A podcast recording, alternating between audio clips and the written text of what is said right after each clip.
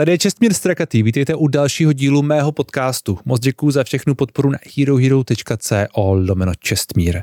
Dnes je mým hostem Petros Michopulos, bývalý politický marketér, dnes podnikatel a tvůrce úspěšného podcastu Kecy a politika. Vítám tě, ahoj. Dobrý den, celý den. My spolu chvíli točili ve studiu a tenhle ten tvůj pozdrav je už asi trademark, ne? To v podstatě jo. Máš na to někde poslaný papír, aby ti to potvrdili. Snažím se to používat, to je takový zábavný. Já říkám, ještě používám čest práce, ale to jsem říkal, že se k Čestmírovi nehodí čest práce. Já bych to zvládnul. To, co my oba děláme, a vy to děláte trošku díl, placený podcast. Neděláme to, jo, placený podcast, jo. Je to, jinak ne, no. Je to mediální budoucnost? Je to určitě budoucnost pro část toho mediálního trhu. Nevím, jestli jak bude velká, ale pokud to započtám i předplatný těch webových platform, jako portálů, tak si myslím, že je velké části, protože postupně vidíme, že se čím dál tím víc toho online obsahu zavírá za nějaký paywall. Vidíme televize, které si dělají placené streamovací služby a možná to ve výsledku bude jako pozitivní krok pro ty média, protože nebudou odkázaní na ty clickbaity a trošku se možná zkvalitní ten obsah. A je teď ta mediální scéna v křeči, nebo jak ji vidíš? Já myslím, že třeba my dva nejsme v křeči, no. My jsme v pohodě, ale ta tradičnější, ty mediální domy?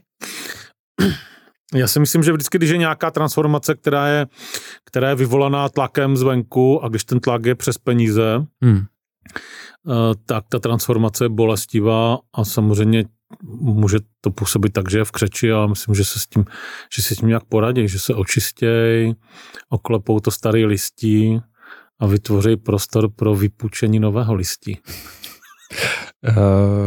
Myslíš angažmá nových charismatických tvůrců? No nejenom tvůrců, já si myslím, že ten problém až tak není jako v těch tvůrcích, ale v těch, kteří to řídí, a nejsou schopni přitáhnout a motivovat mladší generaci zaměstnanců, kteří by byli kreativní a vnášeli by do toho jejich obsahu něco zajímavého, za co by byl někdo ochotný jako platit. Aspoň trošku. Jak se vám vlastně daří s Kecy a politika? Nám se daří špatně. Jak to? My jsme prostě chudí důchodci. No, můžeš prozradit, kolik se vás třeba předplácí lidí v tuhle chvíli? To nemůžu prozradit, protože na tom se domluvili s Bohoušem, že to nebudeme dělat, ale není to moc. Ale tak jako na to, aby jsme si koupili jako oběd, ale ten levnější benzín do auta, to jako jde. Jako nemáme na to, aby jsme si koupili Shells Power, prostě to jako ne, normálně tankujeme, normálně diesel a normální benzín. Takže když jsme se před rozhovorem bavili o tom, že mě se pořád ptají lidi na peníze, protože moje číslo předplatitelů je vidět. A to je právě a ty si mi říkal, ať se ti klidně zeptám, tak tvoje odpověď tedy byla, že mi řekneš, že v podstatě nic nevyděláváš, že jsi chudý důchodce. No v zásadě to tak je.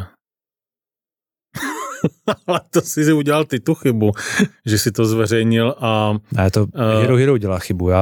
Hero dělá chybu. Počkej, ale je to chyba? Vlastně ne, je to vlastně naše chyba. My jsme udělali tu chybu, protože u nás to vidět není a tím pádem nám nemůže být našim posluchačům nás být líto, jak špatně na tom jsme a nemotivuje to k tomu, aby se to předplatný zřídilo. Tisíce a tisíce lidí, tady podcastový velkopodnikatel, chápu. Zároveň, ale je to chyba, protože já si někdy říkám, že ta transparentnost, díky které vlastně lidi vidí hodně, ale vidí i úspěch. A ten úspěch může být argumentem, protože to třeba dělám dobře nebo něco takového, že to vlastně svým způsobem je výhoda, protože pak kritici přicházejí o jeden z argumentů. Děláš to dobře. Děkuju. To je jako kvůli tomu jsem se ptal, přesně tak. Protože mě jsem pozval, na to se domluvili. Ano. Že to takhle bude vypadat. No, já si myslím, že to není úplně nejlepší nápad a můžeme to vidět třeba na Patronu americkém, který taky z začátku všechno zveřejňoval a dneska tam vidíš, že většina těch tvůrců to má zavřený. Možná kvůli daňovým úřadu, to nevím, ale já si myslím, že to není důležitá informace pro ty posluchače. Ne, že je důležitá, to jako nevím, no. Spíš nevím, jako, že může být hodnotou. A nevím, jaký vliv to má na to, jestli se někdo rozhodne jako si to předplatný pořídit nebo nepořídit. My jsme, když jsme to začali s Bohušem dělat před těma 2, skoro 3 rokama. Bohumilem Pečinkou, jasně. Ano, s Bohumilem Pečinkou, tak jsme vůbec o nějakým předplatným jako neuvažovali, ani jsme vlastně nevěděli, že něco takového jako funguje. A přišlo to vlastně asi až půl nebo 3/4 roku potom, co jsme to už dělali. A jako dlouho jsme zvažovali, jestli a jak do toho jít. Jak nastavit tu cenu prostě a tak. A pak nás překvapilo, že vlastně lidi jsou za nějaký obsah ochotní platit. A dneska mě vlastně zaráží, jsem překvapený sám z toho, že jsem to nevěděl dřív a že jsem byl tak jako pesimistický před těma 3 rokama, ale chápu, že ty jsi začínal, myslím, nějak celý rok po nás, ne? Nějak, takhle nějak. Ano, na podzim 2022. No. Tak ale chápu, že dneska se s tím jako roztrhl pytel a spousta lidí má pocit, že placené podcasty nebo nějaký typ jako individuálního placeného obsahu je vlastně Klondike.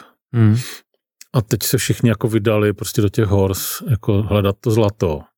Je toho čím dál více, je toho možná už moc, co?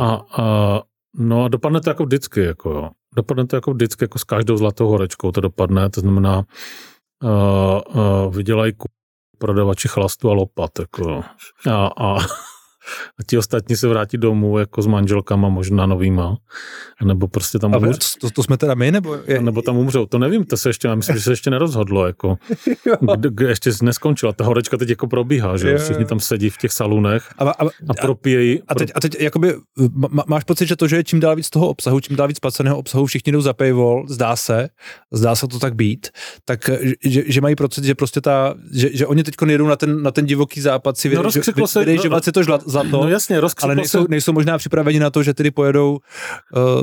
rozkřiklo se, že na Klondajku je zlato, s raným koněm domů. A teď všichni tam u toho chtějí být, tak všichni jdou na ten Klondajk, postupně jako umírají po cestě v té zimě a ti, co tam dorazili, tak nutně samozřejmě nakonec zjistějí, že zlato je deflační kov, že jeho limitované množství a v každém nalezišti jeho taky limitované množství, takže pokud nemáš jako obrovský štěstí, nevyklejmoval sis ten správný claim na tom správném místě, kde teda najdeš jako pár jako valonků zlata a s těma pak odjedeš domů a potěšíš svoji rodinu, tak ten zbytek, jako pokud něco najde, tak to akorát pokryje ty náklady toho pobytu na tom Klondajku a občas rozveselení se s holkama a nějaký ten chlast.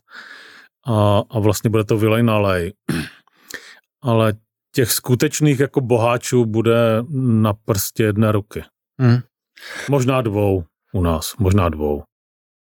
No, já jsem o tom nedávno mluvil s jednou influencerkou, která vlastně velmi zajímavě říkala, že my máme jako český trh z pohledu influencerů má výhodu, že je vlastně malý a jednodušší se prosadit, ale samozřejmě to oponentura je, ale o co je menší, o to je menší zásah, že jo?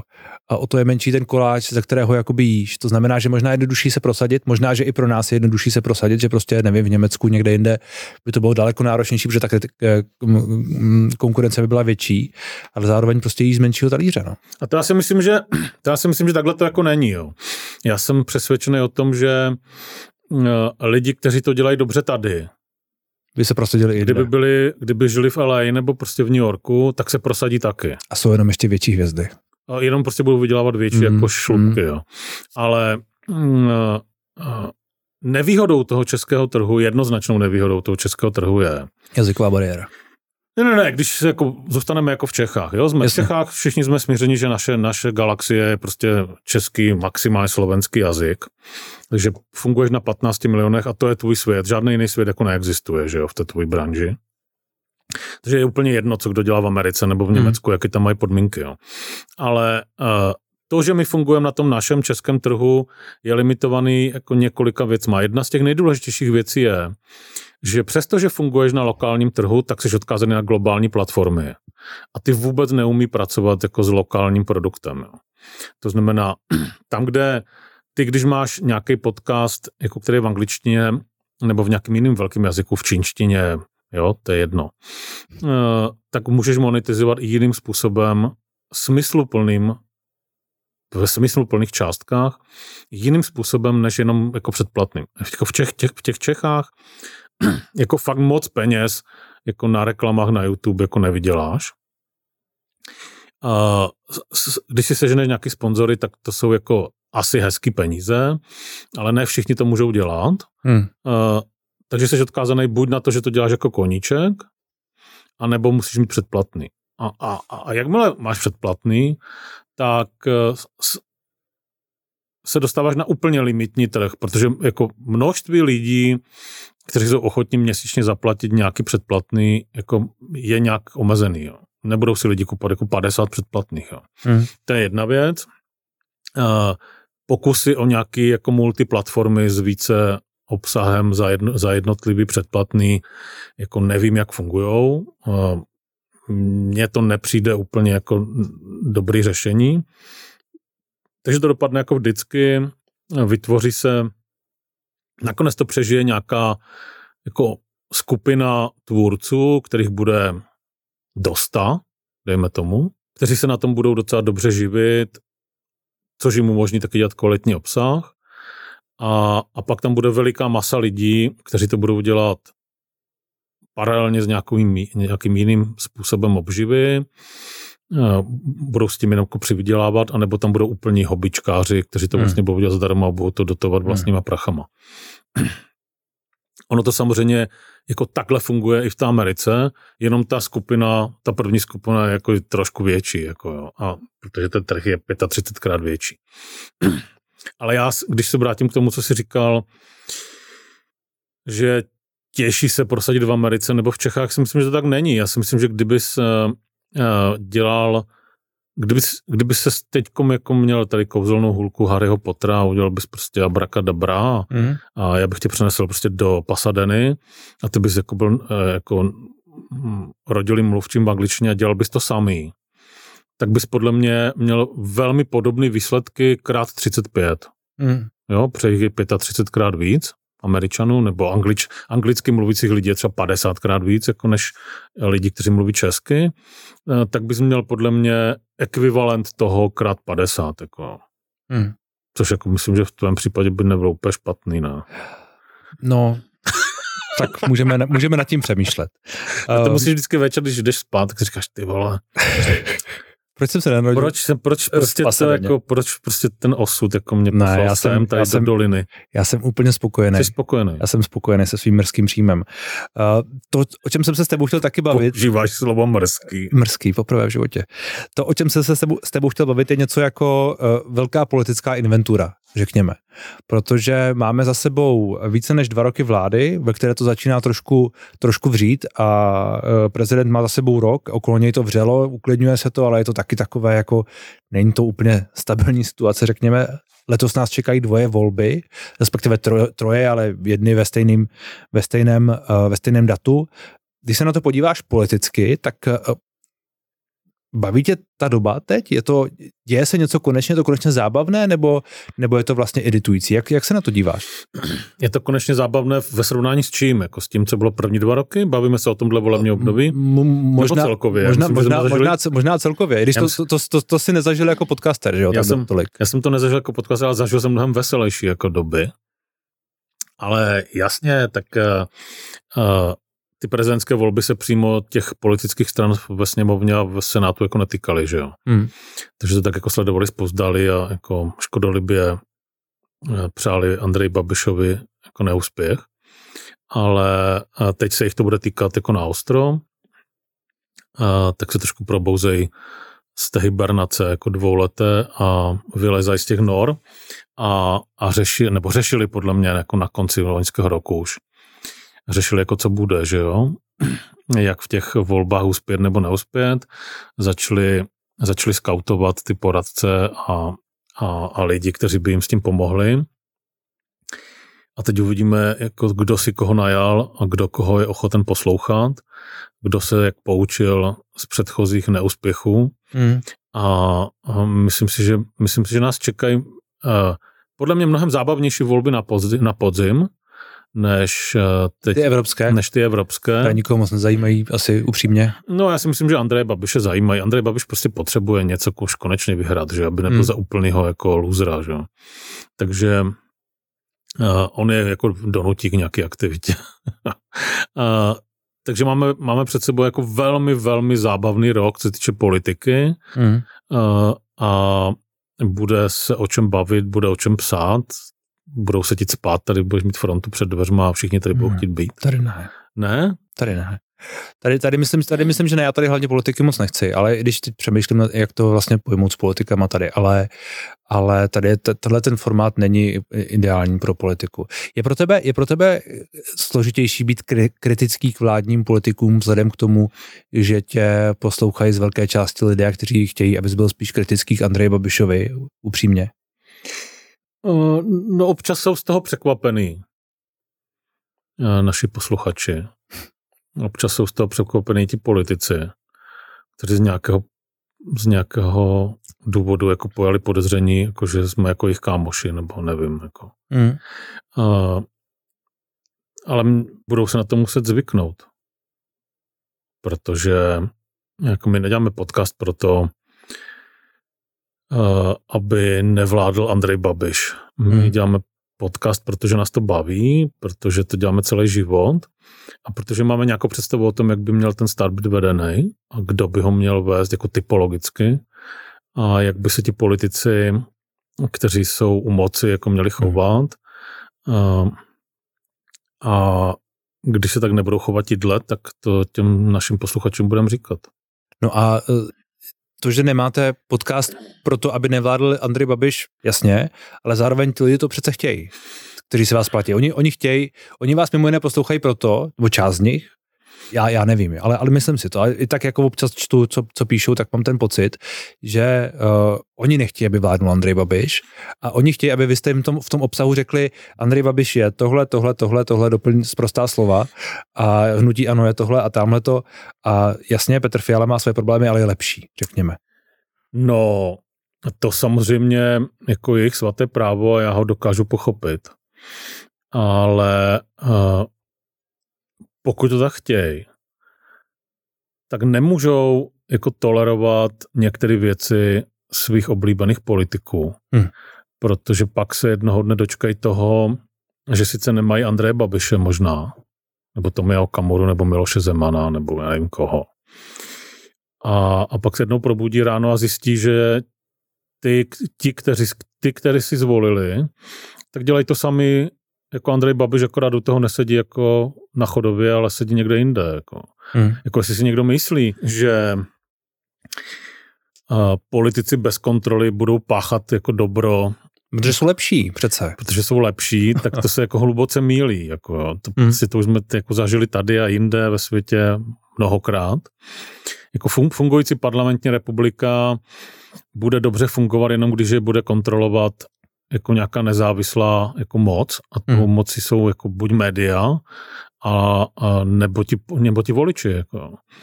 No, tak jestli to má dělat Andrej Babiš špatně nebo Petr Fiala špatně, jako ve výsledku pro mě jako je jedno. Jako, to jako nechci ani jedno. Jo, takže jako, myslím si, že a funguje tahle ta kontrola? Myslím si, že přáním těch voličů nebo smyslem toho jejich konání u voleb by mělo být to, aby to ti politici dělali líp. Jo. Tak teď asi část voličů má pocit, že to Petr Fiala a jeho vláda dělá líp. Já si myslím, že to určitě dělá líp než Andrej Babiš, ale zdaleka to nedělá tak, jak by to měla dělat a zdaleka to nedělá tak, jak slibovala, že to bude dělat. Jo. Ale volby jsou za 2 roky, jo, tak ještě má spoustu času ty lidi přesvědčit, Že se poučili, začali. A máš pocit, že má? Že tohle to já často slýchám a od některých politických analytiků, komentátorů, že Andrej Babiš má vlastně ty příští volby vyhrané a že to, že bude vládnout po příštích sněmovních volbách Andrej Babiš, je v podstatě jisté, protože tahle vláda má XY problémů, o kterých se asi můžeme bavit a nedaří se jí komunikovat a blablabla. A jo, ekonomická situace se zlepšuje, tohle možná může hrát nějakou roli, ale zároveň ty si řekl, je musí přesvědčit. A je otázka, jestli se jí to daří. Teď by se tady měli střihnout takový ten gif s tím bezubým Mexičanem, jak se směje. Jako říkat 2 roky před volbama, že má někdo něco vyhrané, je fakt jako sranda. Jako Andrej Babiš to nebude mít vyhrané ani na jaře jako 25, takže jako 2 roky jsou strašně dlouhá doba jako v té politice, strašně dlouhá. I rok je strašně dlouhá doba. A prostě politika jako není jako skok do dálky, kde jako skočíš nějaký metry a pak je máš navždycky. Jako musíš po každé skočit, že jo. Na každém tom závodě musíš skočit a je to vlastně maraton jako v tom skákání a když to blbě skočíš v tom volebním roce nebo v tom posledním týdnu stačí, abys to blbě skočil, tak to nemáš. Protože lidi jsou jako hrozně jako citliví, náladoví, jako emotivní. A dnes vyšel nový průzkum a já vím, že průzkumy a je dlouho a tak dále. A je to průzkum Medianu, ANO tam má zase nějakých 35, Piráti předběhli ODS. 31, omlouvám se, Piráti předběhli ODS, hnutí pro Jindřicha Rajchla je v tom průzkumu stejně jako KDU ČSL, nebo těsně nad asi, komunisti jsou nad KDU ČSL, socdem těsně pod hranicí 5%, to znamená, že když bych měl se podívat na ten průzkum, kdyby to takhle dopadlo, a ono to může dopadnout i hůř v uvozovkách pro ty vládní strany, nebo lépe pro opoziční strany, to je jedno, no tak jako to vypadá v podstatě nehratelně. Průzkumy jsou super věc, akorát člověk musí sledovat dlouhodobě a musí se dívat dovnitř, nejenom na ty sumarizační tabulky, jako co se tam děje s těma voličima, kdo jsou kteří voliči a odkud kam jdou, jako jaký mají jako preference různý jiný než ty politický. A já když jsem loni v létě a na podzim různě říkal nebo psal na Twitter, nebo si to říkal s těma lidma jako naživo, že ještě chvíli budou dělat takovýhle taškařice, teď se bavíme o ODS a o lidovcích, budou za pirátama a lidovci budou hluboko jako pod hranici 5%, tak se hrozně vztekali a nechtěli tomu věřit,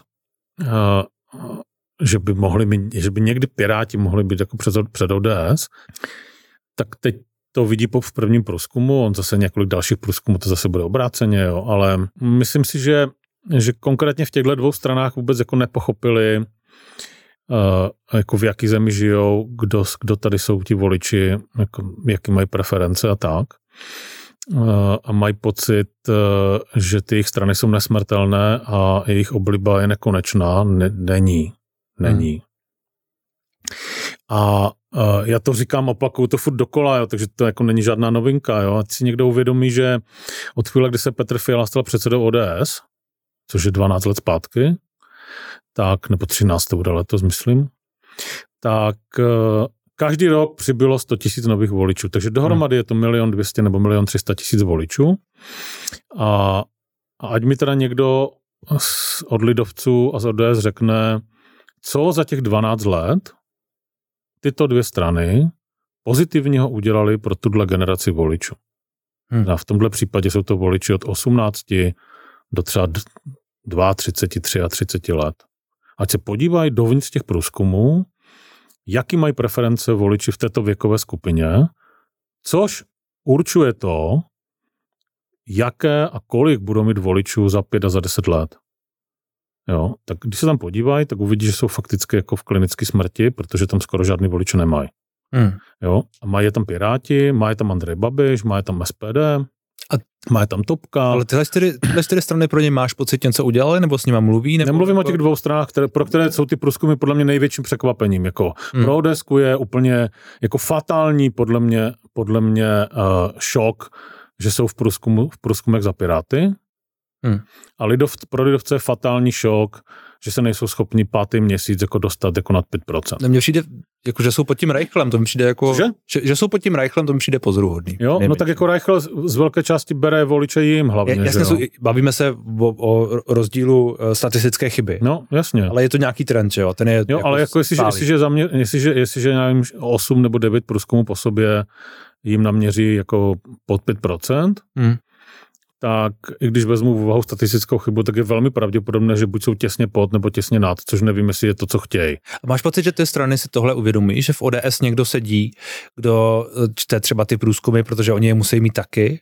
A z těch průzkumů, které oni si dělají, přece musí vycházet, anebo že sází na to, že znovu zahrají antibabiše a nějak to jako urvou, nebo že ty další 2 roky budou tak kouzelně úspěšné pro ně, že já nevím, se to otočí. Ale když se podíváš rok, 2 zpátky, tak Topka měla podobné problémy, že byla chvilku tam a vidíš na Topce poslední rok, 2, že jako změnila komunikaci minimálně s touhle věkovou skupinou nebo s těma městskýma voličema, ať už tématama nebo těma lidma, kteří to říkají. A jsou trvalé nad 5% úplně jako s přehledem. Buď mají 5,5, 6, 6,5, něco takového. Už nejsou jako na 4, jo. Lidovci spadli pod ty 4 a jsou tam pořád, jo.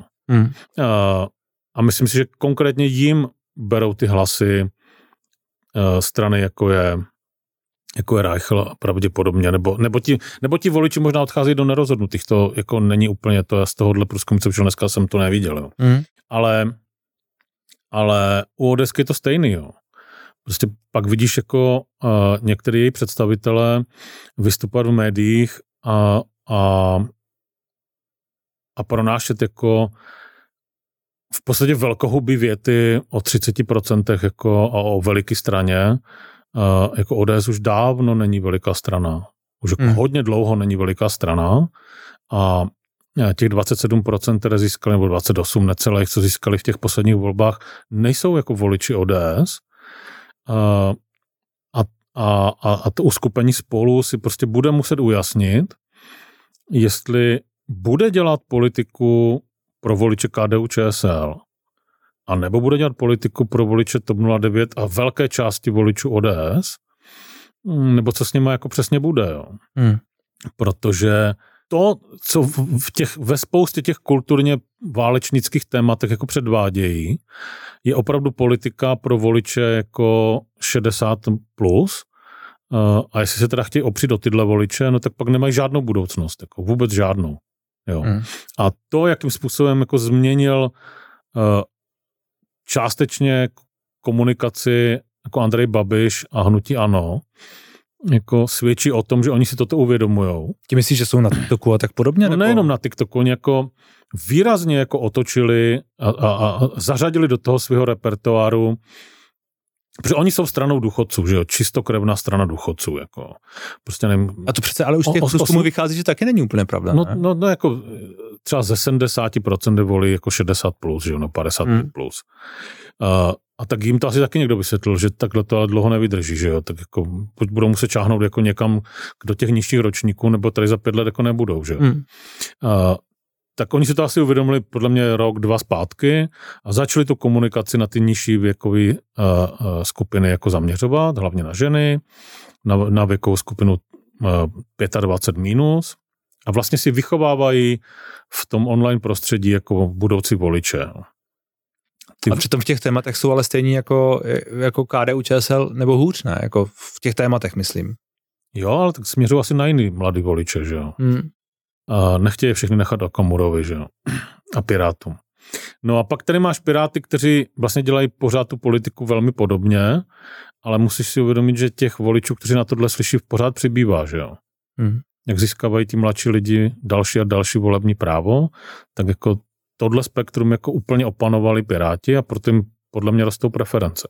A co rozhodne, jestli ty příští volby, a bavme se tedy o těch sněmovních, ne o těch... Pardon, ještě poslední věc bych tam chtěl říct, a to je STAN. Tady to taky pochopil a začal agresivně se jako vymezovat tímhle směrem. Jo. To je zajímavý, protože to, co teď tam dělá ten nový marketingový tým v čele s Michalem Repou, který předtím dělali kampaň Petru Pavlovi a Zuzaně Čaputové na Slovensku, tak to je to obarvení, to oživení, jakoby jak střílí do koalice, ať už v klipu, nebo že vyjede někam že vyjíždí do těch restaurací tam je Vít Rakušan silným bojovníkem s názory těch lidí, tak tohle máš pocit, že je to otočení, které má jakoby nějak zachránit tu stranu? Moc děkuji, že jste doposlouchali až sem. Zbytek rozhovoru najdete na herohero.co/Čestmír a uslyšíte v něm třeba tohle. Ty neparlamentní strany si to asi neuvědomují, myslím, že Andrej Babiš jako dokáže jako pracovat s těma datama jako líp. Já si nejsem úplně jistý, že inflace bude jako ten rozhodující parametr toho, jako máme se dobře, nemáme se dobře. A my podle mě jsme na začátku té recese a recese není dobrá jako pro volby. Jako integrální součást globalizované ekonomiky zažijeme tu recesi jako na plný pecky s jednou nepříjemnou věcí navíc a to je ta, že ve všech těch recesích v minulosti nás z toho vždycky vytáhla jako německá ekonomika. Většinou těch věcí, na které si podnikatele nebo zemědělci nebo živnostníci jako stěžujou, tak jsme si tady vytvořili sami Češi, jako to prostě s tím Brusel nemá nic společného, ale jako takový socialismus, jaký máme my tady, jako to prostě jako skoro v žádné té zemi jako není, jo. A Čeští asi jsou ti v podstatě schopni do očí tvrdit, že prostě v Německu hoří dřevo jinak než u nás, jako jo. Tak to je jako úplně mimo jako chápání mě a kohokoliv jiného. Tak uvidíme, jestli pan ministr vnitra je dokáže jako postavit do latě. Jo. Má tahle země bez zásadní změny dobrou budoucnost? Ne, bez kvalitního školství nebudeme mít lidi, kteří budou schopni z toho státu udělat prosperující stát s nějakým ekonomickým výkonem. Jako není bohatá společnost s hloupýma lidma. Vidíme na ministru Lipavském, že přestože neřídí nějaký extra silný rezort s dopadem dovnitř, tak taky umí mediálně se odprezentovat tak, aby to těm pirátům ty body přinášelo. Mám nezajímavý rezort, mám slabý rezort, nemám žádný prachy, to jsou prostě jako keci hrozný. Jo. Přece nemůžeme vyčítat politikovi, že si najme lidi, kteří ví, jak se to dělá, že ty lidi poslechne a pak se postavíme na stranu těch ostatních politiků, kteří tam stojí. A říkají, že je podrazil. Jako fakt se k tomu mám jako vyjadřovat. Jako. Zeptám se tě na něco jiného. Lidně s Mirkem Topolánkem vsadím, že ta vláda nepadne. Protože kdyby neměl náročný voliče, tak už jsou dávno všichni u Tomia Okamury a Andreje Babiše.